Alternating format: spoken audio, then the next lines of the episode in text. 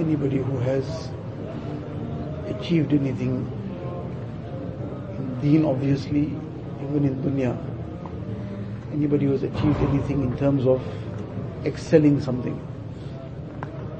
that has never happened without adab. Numerous other aspects that also go into it, but it does not happen that the person had, for example, the effort behind it, he had the hard work, he had the mind for it, whatever other resources were available or required, he had it, but he didn't have adab, and he still excelled. That didn't happen.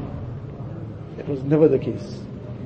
The fundamental ingredient in that would be adab. And whoever, in whichever field, has excelled, has always, this was the fundamental thing involved. And this is something that has been taught to us more than from anywhere else. Obviously, it's our deen. Deen entirely is adab. Ad-deenu kulluhu adabun. This is a statement of the Mashayikh. The deen in its entirety, from beginning to end, is adab. The person has learnt adab, then he's learnt everything. So this adab is something that there is no point that this can be compromised at any. Sometimes somebody can even make a mistake. It can be somebody, our senior can make a mistake too.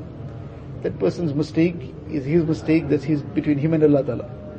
But his mistake can become our test of adab. How we respond to that, that can either take a person at high speed forward, or it can take a person in reverse. That became his, somebody's mistake became his test of adab. If he responded in a positive way, he did not compromise adab, that takes mujahada at that time, that takes some sabr, it takes tolerance, but that will, that adab will take him way ahead. And if he wants to take it by the book, somebody made a mistake, then I must now sort it out as I sort out anybody else, then in the process he'll sort himself out negatively.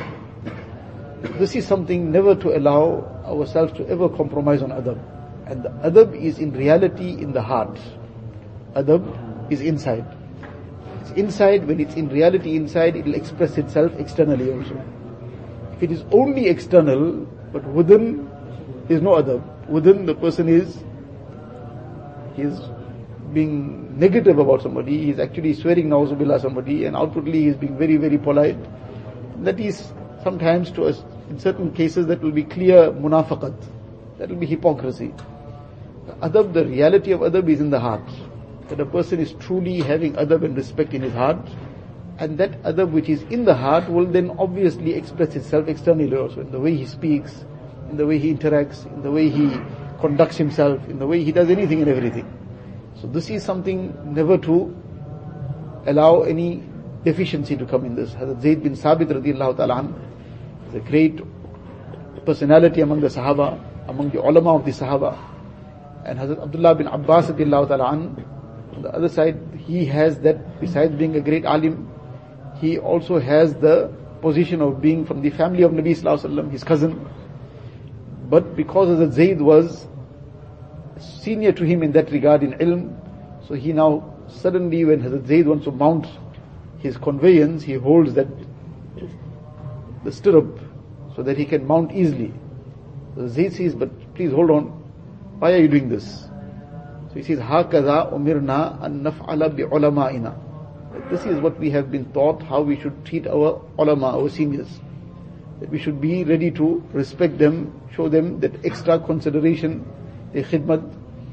So Hazrat Zayd bin Thabit, when he did this, when Hazrat Abdullah bin Abbas did this, so Zayd bin Thabit then took his hand and he quickly kissed it.